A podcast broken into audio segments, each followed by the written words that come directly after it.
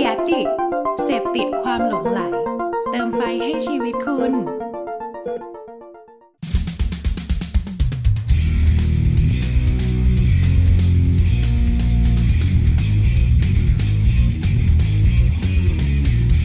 Say something พูดอะไรบางสิ่งที่ให้คุณได้คิดตาม สวัสดีครับ ครับ นี่สวัสดีครับผม ต้อนรับกลับเข้ามาฟัง Say Something ใน EP ที่ เท่าไหร่แล้วนะ22 22ยี่สิบสองเออแล้ว เราเดินทางมาไกลกันมากนะครับ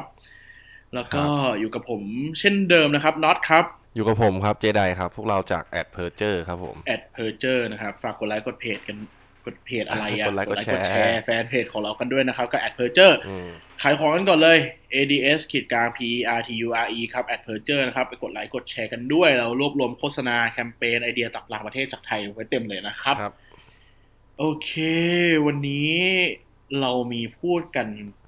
ถึงประเด็นนี้ครับ คือเป็นประเด็นที่ผมกับเจพูดกันมาก่อนแล้วแหละ อืม มีคุยกันมาก่อนแล้วว่าแบบเฮ้ยช่วงนี้โฆษณาไทยเองหรือโฆษณาต่างประเทศอะ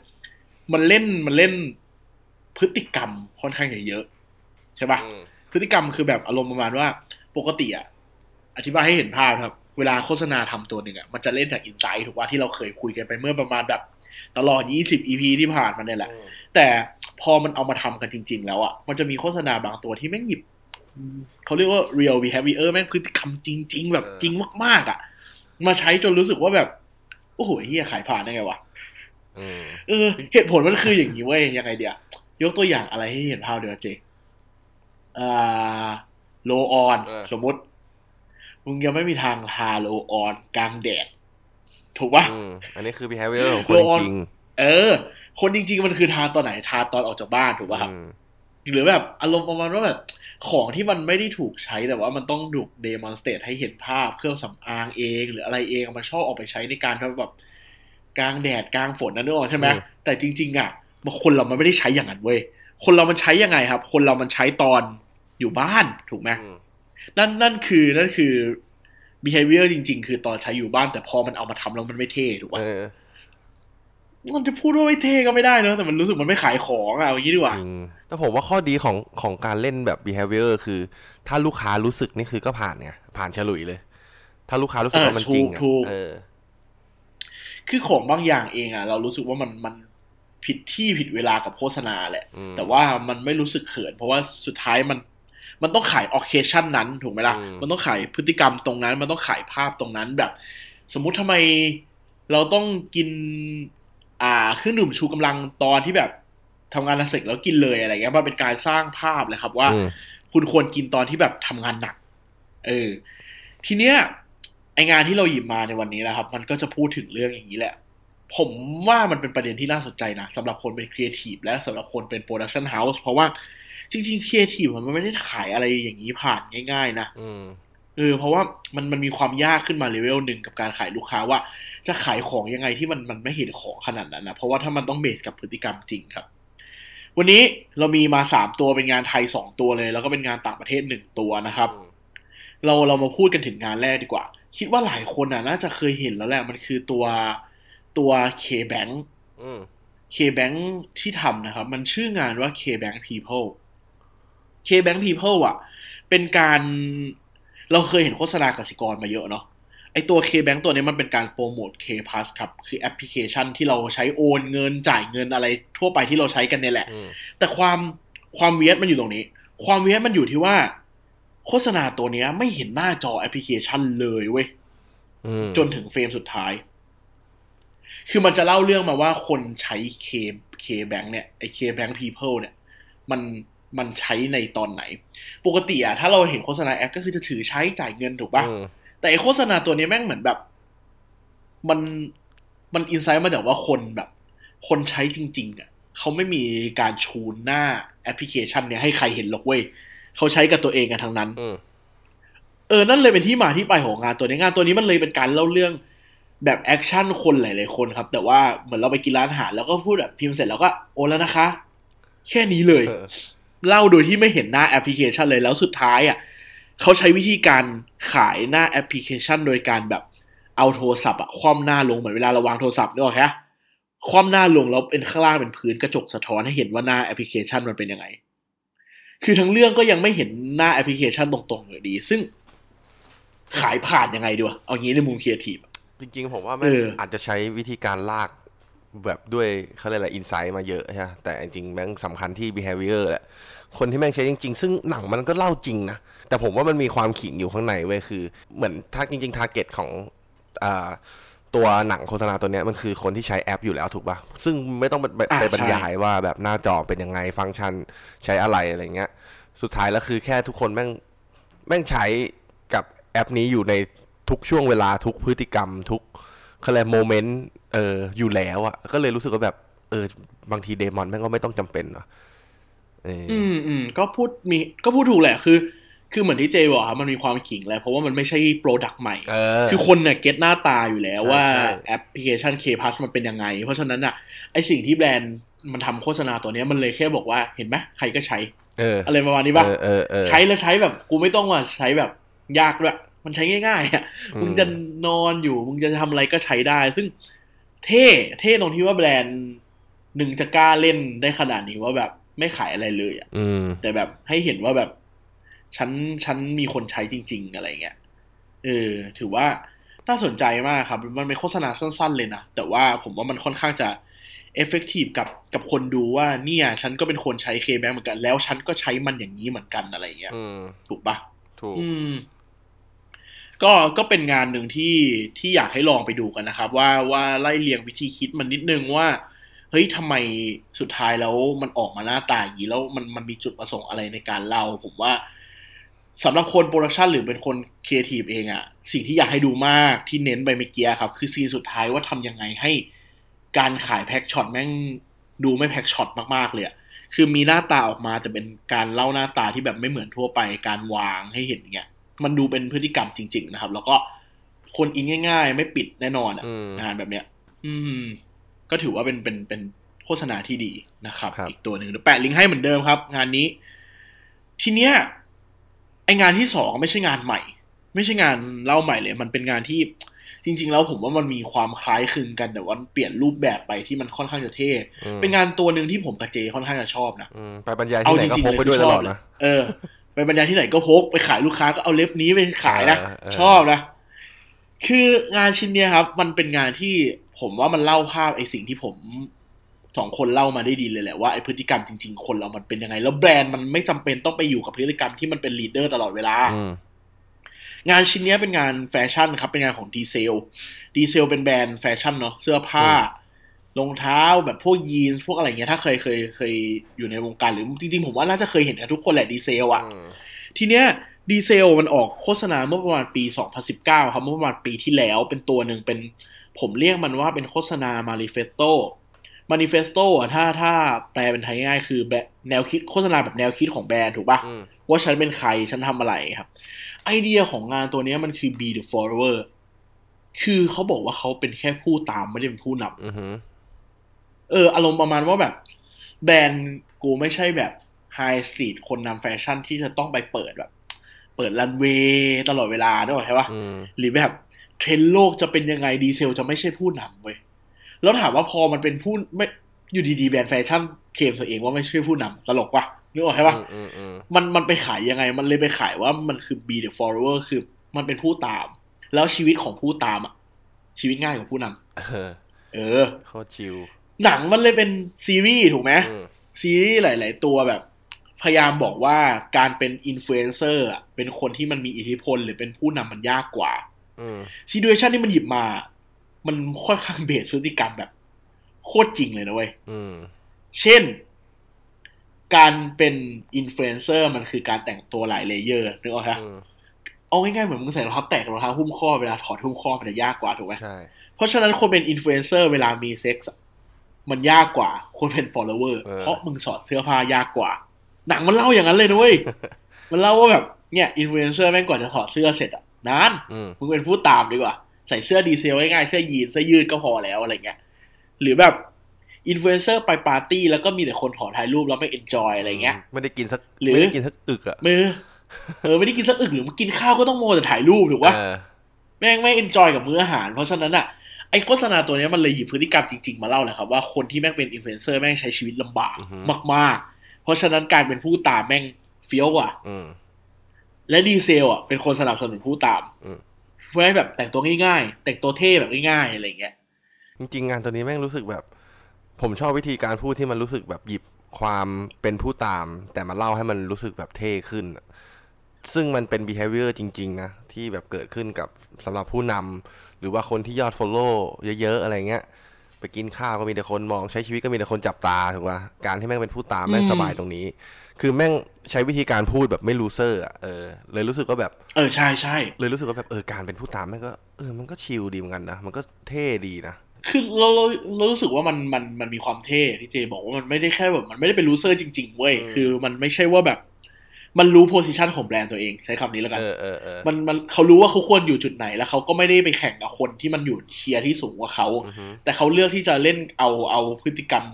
ง่าย ๆ ที่คนมันเกิดขึ้นจริง แล้วคน get ตามได้อย่างผมอะไม่ใช่คนแต่งตัวผมรู้สึกว่าเออจริงว่ะไม่เห็นต้องแต่งตัวยากขนาดนั้นเลย ใช้ชีวิตง่ายกว่าเยอะอะไรอย่างเงี้ยอือฮึก็จะรู้สึกว่าแม่ง in กับดีเซลมากขึ้นซึ่งจริง ๆ อะ ในความเป็น copywriter อะครับ มันแบรนด์หลายๆแบรนด์เริ่มที่จะพูดอย่างนี้แล้วนะ อืมเอาจริงๆปะพูดอย่างนี้หมายความว่าไม่ได้จำเป็นว่าต้องเคลมว่าฉันเก่งที่สุดอะอืมแต่ฉัน support คนของ tier เขาอะมันมี copy ง่ายๆบางอันครับ อย่างเช่น อ่า ถ้าเคยเคยเห็นปั๊มน้ำมัน PT ในไทยอะเป็นเป็นอันที่ผมแบบ เออเขาก็กล้าเนอะเขาเขาใช้ tagline เวลาโปรโมทว่า เราเป็นปั๊มน้ำมันอันดับที่สองที่อยากเป็นที่หนึ่งในใจคุณอืมคือมันอาจจะดูแบบ เสียวเปล่าวะ cliché เปล่าวะอืมแต่สำหรับผมอะมันเป็น position ที่แบรนด์ออกมา ยอมรับเลยนะเว้ยว่าแบรนด์เขาไม่ได้เป็นที่หนึ่งในตลาดอืมแต่เป็นอันดับสองแต่ถามจริง ๆ ว่าเขาเป็นอันดับสองไหมเราก็ไม่รู้ถูกปะอืมแล้วอันดับหนึ่งคือใครอะอืมถูกปะคือทีเนี้ยมันก็กลายเป็นว่าเขาก็มี position ที่แน่นอนว่าเขาไม่ได้ไปสู้ว่าฉันต้องเป็นอันดับหนึ่งแต่ฉันพยายามจะสร้าง service สร้างอะไรที่ดีให้กับคนมาใช้บริการมากที่สุดมากกว่าครับอืมเออก็ก็แปลกดีแล้วผมรู้สึกว่า เหมือนที่เจบอกพอมันทำอย่างนี้มันไม่ได้ดูเป็น loser นะเว้ยใช่มันไม่ใช่ว่าฉันยอมแพ้ แต่ฉันรู้ว่าฉันแข่งในต่อยมวยรุ่นไหนอะอือฮึเออ คือถ้าคุณเป็นมวยแบบ lightweight คุณก็ไม่ต้องไปต่อยกับ heavyweight ก็ได้ ถูกป่ะมันไม่จำเป็นขนาดนั้นนะเนาะอือฮึอืมเท่ตัวนี้นี่ก็เป็นอีกงานหนึ่งที่ที่ผมกับเจจริงๆเอาชอบมากเลยนะตัวดีเซลตัวเนี้ยอย่างที่บอกว่าไปที่ไหนก็จะพกงานนี้ไปด้วยเสมอนะครับ อืมอยากแปะให้ดูแล้วจริงๆอะลิงก์ลิงก์ต้นทางมันไม่ได้รวบรวมไว้แต่ว่าเดี๋ยวไอ้ลิงก์ที่เราแปะมันจะแปะยาวๆให้เห็นเลยว่า มันเป็นซีรีส์ยังไงเนาะอืมอืมทีเนี้ย ก็เลยกลับมาที่ว่า ไอ้ตัวแรกอะมันคืองานที่เราเพิ่งเห็นเว้ยตัวตัว K plus people K bank ถูกปะอือฮึไอ้ตัวที่สองมันคืองานที่เราเห็นอยู่แล้ว แล้วผมกับเจชอบแล้วรู้สึกว่ามันมันคือเรื่องที่เราคุยกันอยู่ตลอดเวลาครับอืม ไองานตัวที่สามอะก็เป็นงานไทยเหมือนกันแล้วรู้สึกว่ามันเป็นพฤติกรรมที่หยิบมาเล่นจริง ๆ แล้วมันรู้สึกว่าแบบมันต่อยอดได้ไกลมีความ weird มากกว่าสองอันที่เราหยิบมาครับงานตัวนี้เป็นงานของ Kulov ใช่ปะอืมมันมันชื่อนี้ปะใช่ใช่ Kulov Kulov เป็นเป็นวอดก้าครับเอ่อหนังมันก็จะมาเล่าเป็นสอง frame ถูกปะ commercial ตัวเนี้ยมันเล่าว่ามันเป็นซี t u เ t ชันซี t u เ t ชันหนึ่งของผู้หญิงที่อยู่ในงานคอนเสิร์ตออฟฟิศหรืออะไรอย่างนี้แหละ มันเป็นการกวนตีน Lomosonic เฉยๆแหละครับ แบบร้องเพลง Lomosonic มานึกออกใช่ไหมอืมแต่ว่าหนังมันเกี่ยวกับเล่าว่าเหมือนเพื่อนสองคนอะทะเลาะกัน แล้วมันพยายามจะตั้ง status ด่าเพื่อนถูกปะอืมแต่ว่ามันพยายามจะ cut หลายๆ cut ว่า เอ๊ะ ตั้งอย่างนี้ดีไหม ตั้งอย่างนี้ดีไหม ตั้งอย่างนี้ดีไหม อารมณ์ว่า ถ้าตั้งอย่างเงี้ย คนต้องมาด่าเราแน่ ถ้ามันตั้งอย่างเงี้ยมันต้องเป็นอย่างนี้เนี่ยเหมือนว่าค่อยๆคิดไปทีละขั้นอะอืมจนสุดท้ายแบบ ก็หันไปพูดกับเพื่อนง่ายๆว่าแบบเออเนี่ย ฉันโกรธแกที่แกมาเรียกฉันอย่างนี้นะอืมอะไรเงี้ย เอาเอาเอานอกเหนือจากไอเดียกันก่อนหนังตัวเนี้ยมันมีความเท่ตรงการที่มันเล่าเรื่อง split frame หมายความว่ามันเล่าเรื่องสอง frame ไปคู่กันอืมเล่าเรื่องเป็นแบบภาพในจินตนาการอันหนึ่งภาพที่จะเกิดขึ้นกับเล่าเรื่องที่อยู่ในชีวิตจริงของไอ้ตัวผู้หญิงคนเนี้ยที่กำลังจะพิมพ์ status อือฮึทีเนี้ยเอ่อ วิธีการเล่าของมันอย่างที่บอกครับ มันเล่าเป็น frame frame insight ของมันที่มันเป็นพฤติกรรมจริง ๆ ก็คือ มัน real มากกับการที่คนคนหนึ่งจะพิมพ์ status แล้วลบไปลบมาปะเออใช่จใช่ริงๆแล้วอะเออเป็นแบบ มันต้องคิดมาเยอะๆอะอือฮึเออเฮ้ยเหน็บยังไงให้ให้เขาไม่รู้อะไรอย่างเงี้ยหรือว่า เออเป็นแบบเขาไม่รู้อะแล้วจะเหน็บทำไมวะอะไรอย่างเงี้ยนึกออกปะเออเออเออคือแบบว่า ถ้าฉันตั้งเป็นคำคมเขาจะรู้ไหมนะ ถ้าฉันตั้งด่ากาดคนอื่นจะมาด่าฉันไหมนะอะไรอย่างเงี้ย คือมันค่อนข้างจะเวียดนะ คือผมกับเจอาจจะเล่ารู้สึกว่ามันดูไม่ได้เวียดแต่อยากให้ดูมากเลยเพราะเราตัวนี้มันค่อนข้างจะเวียดเลยแหละ มันประหลาดในวิธีการเล่าวิธีการ execution แต่อย่างที่บอกมันหยิบพฤติกรรมจริง ๆ แล้วถามว่ามันเกี่ยวอะไรกับแบรนด์อือหือคูลอฟเป็นแบรนด์วอดก้าถูกปะอืมไอแบรนด์วอดก้าจริงๆคีย์ไอเดียของงานชิ้นเนี้ยมันมีแค่อย่างเดียวเลยครับ คือวอดก้าที่ดี ต้องกลั่นหลายรอบกว่าจะออกมาเป็นแบรนด์นี้อืมมันเลยไปเปรียบเทียบกับคนว่าถ้าจะเป็นคนที่ดี มึงต้องคิดหลายๆรอบอืมอันเนี้ย คือจุดเชื่อมโยงของแบรนด์ครับอืมยากนิดนึงนะ เอาจริงๆ ถือว่ายากไหมายากถือว่าไกล ว่ามันไกลมันไกลกันมากหมายถึงว่า ตัว product กับตัวตัวโฆษณามันเชื่อมกันแค่ concept ถูกไหมใช่ เพราะฉะนั้นน่ะ อาจจริงๆอาจจะลิงก์ยาก แต่ผมมองว่าในเชิงของไอเดียว่าคนดูยังไงก็ดูแม่งสนุกมากนะโฆษณาตัวเนี้ยแล้วอย่างที่บอกว่ามันค่อนข้างจะ base พฤติกรรมชัดอืมประมาณหนึ่งเลยอะตอนที่มึงดูแล้วมึงรู้สึกยังไงเอางี้ดีกว่ากูอะรู้สึกว่ามันน่าจะเป็น insight ที่มันเล่นกับคนปัจจุบัน เอางี้ก่อนดีกว่าคือเครื่องดื่มแอลแอลกอฮอล์เนี่ย ส่วนใหญ่เขาก็จะเล่นในเขาจะเล่นมาทาง mood อืมเพื่อน mood ปาร์ตี้ mood รวมกลุ่มกัน แต่ผมรู้สึกว่าไอ้ที่อันเนี้ยมันต่างอะมันรู้สึกว่า เหมือนพอยแรกคือความลิงก์ของแบรนด์เนาะที่มันไกลน่ะ แต่มันรู้สึกว่ามันลิงก์อะก็คือเรื่องกลั่นอืมถูกปะแล้วก็วิธีการเล่าในมุมของเพื่อนที่อยู่ในโลกออนไลน์อย่างเงี้ยปลายทางมันคือ happy moment แต่ระหว่างทางมันคือแบบเขาเรียกอะไรปัญหา ผมรู้สึกว่ามันเท่ แล้วมันเล่าผ่านแบบโซเชียลอะรู้สึกว่ามันโคตรแบบ behavior ของคนปัจจุบันมาก ๆ อะไรเงี้ย อืม ก็เลยอืมนอกจากหนังที่มันทำหน้าที่โฆษณา มันก็ได้ทำแบบเหมือนเป็นหนังที่สอนให้คนแม่งคิดอะนึกออกแค่ ในการใช้แบบโซเชียลอ่าอะมีความแบบ learning นิดนึงอะเออเลยรู้สึกว่าแบบเออมันทำหน้าที่มากกว่าโฆษณาชอบชอบเออจริงๆจริงๆก็ถูกนะครับ ว่าเออพอพอเจพูดแล้ว คุณผู้ฟังลองนึกภาพตามนะว่า หนังโฆษณาแอลกอฮอล์ส่วนใหญ่มันคือแบบเฮ้ยไปกินกับเพื่อนเลิกงานสิเออใช้ชีวิตเสียเนี่ย แต่อันนี้มันไม่พูดอย่างนั้นเลยมันมันเหมือนพูดจาก product เป็นหลักเนาะใช่ว่าใช่ใช่ใช่ของที่ดีมันต้องเป็นยังไงอะแล้วเปรียบเทียบกับคนเอาอะไรเงี้ยอืม เออเพราะถ้าถ้าเป็นหนังอะผมผมนึกถึงต่างประเทศนะ สมมติว่าถ้าเป็นแบบ Jack Daniel เองหรือเป็นอ่า Johnnie Walker ถ้าเป็นหนังสไตล์เนี้ย ถ้าเป็นหนังว่าเขาของของเขามาดีมันก็จะเป็นหนังอารมณ์แบบ demonstrate ภาพให้เห็นปะอืมว่าของมันใช่ดียังไงอะไรเงี้ย มันจะไม่ใช่หนังเล่าเรื่องครับ แต่อันนี้มันใช้วิธีการหนัง story มาเล่าความดีของแบรนด์อืมเอาจริง ๆ ข้อมันมันจะบอกว่างานเราชอบ สองคน เพราะว่ามันเป็นเชิงครีเอทีฟจ๋าๆร้อยเปอร์เซ็นถูกไหมอืมแต่ถามจริงว่าหนังประเภทนี้มีข้อเสียไหมจริง ๆ มันมีนะครับ แต่มันไม่ได้เกี่ยวกับข้อเสียของของตัวหนังนะอืมข้อเสียคือมันผมเชื่อว่ามันมีคนส่วนหนึ่งที่ไม่เข้าใจว่าแบรนด์พยายามจะทำอะไรอืมเหมือนทำหนังให้ไวรัลอย่างเดียวโดยที่ เอ๊ะ แล้วไอ้คูลอฟเกี่ยวอะไรเนี่ย ไม่เห็นเกี่ยวเลยอะไรเงี้ยอืมคือมันต้อง เขาเรียกว่าอะไรอะ อาศัยความพยายามในการตีความเข้าไปอีกสเต็ปหนึ่งอะอืมอืมซึ่งซึ่งเอาจริง ๆ มันไม่ผิด เพราะแบรนด์เขาไม่ mass อืมถูกไหมแบรนด์เขาเป็นเป็นกลุ่มแบบ กลุ่มเฉพาะกลุ่มที่กินของเขามันไม่ใช่ว่าแบบ คุณออกแบรนด์น้ำเปล่ามา แล้วคุณตีความยากๆเพราะน้ำเปล่ามันกินทุกคนได้ถูกปะล่ะอืมอันนี้มันก็แบบเหมือนวางจุดยืนของแบรนด์เขาค่อนข้างจะดีแหละครับ ว่าว่าเขาจะไปทางไหนทิศทางยังไง ก็เป็นงานอีกงานหนึ่งที่เท่ดี ผมรู้สึกว่า ครีเอทีฟหลายคนควรดูนะครับเป็นเป็นเป็นวิธีคิดที่ประหลาดดี แล้วก็ขายลูกค้ายากแหละเอาจริง ๆ ถ้าไม่ได้เป็นผู้กำกับดัง ๆ หรือว่าลูกค้าที่เชื่อมืออยู่แล้ว เพราะว่ามันมีวิธีการคิดที่ซับซ้อนการลากมาที่ยาวนานมากอะเชื่อผมเนี่ยเนี่ยอืมใช่ใช่ใช่เออนั่นแหละครับ วันนี้เราก็มีสามงานมาแชร์กันแบบกระชับกระชับเนาะในในซีซั่นที่สามเราพยายามจะทำให้กระชับมากขึ้นนะครับอืม งานชิ้นแรกก็เป็นเป็น K-Bank ครับ ตัวพูดถึงว่าพฤติกรรมจริงๆ ของคนใช้แอปพลิเคชัน K Plus ที่มันไม่มีใครเห็นหน้าจออยู่แล้วครับแล้วหนังมันก็ไม่ทำให้เห็นหน้าจอเลยอืมตัวที่สองเป็นงานเก่าครับของดีเซลที่พูดถึงแบรนด์ตัวเองว่าเป็นผู้ตามก็ได้ โดยที่แบบ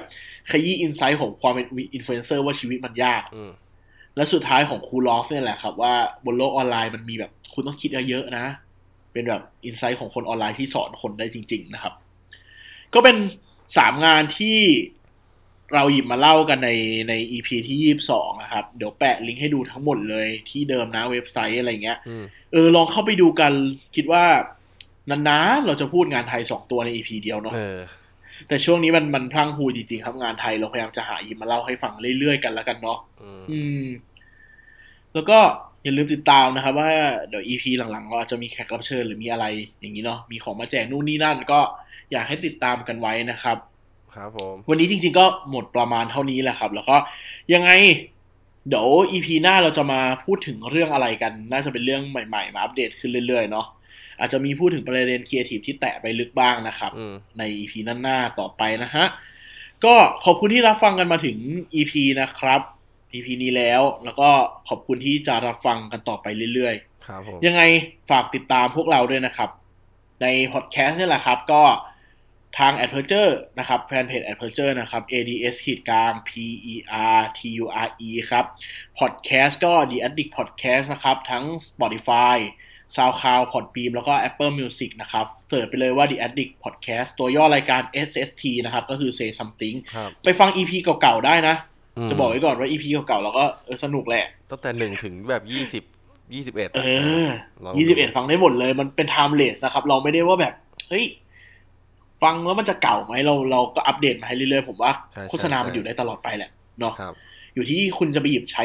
ยังไงนะครับอืมโอเคสำหรับวันนี้เท่านี้ก่อนนะครับครับผมผิดพลาดประการใดผมกับเจขออภัยไว้ด้วยนะครับ เราพบกันใหม่ EP หน้านะครับครับสวัสดีครับ สวัสดีครับ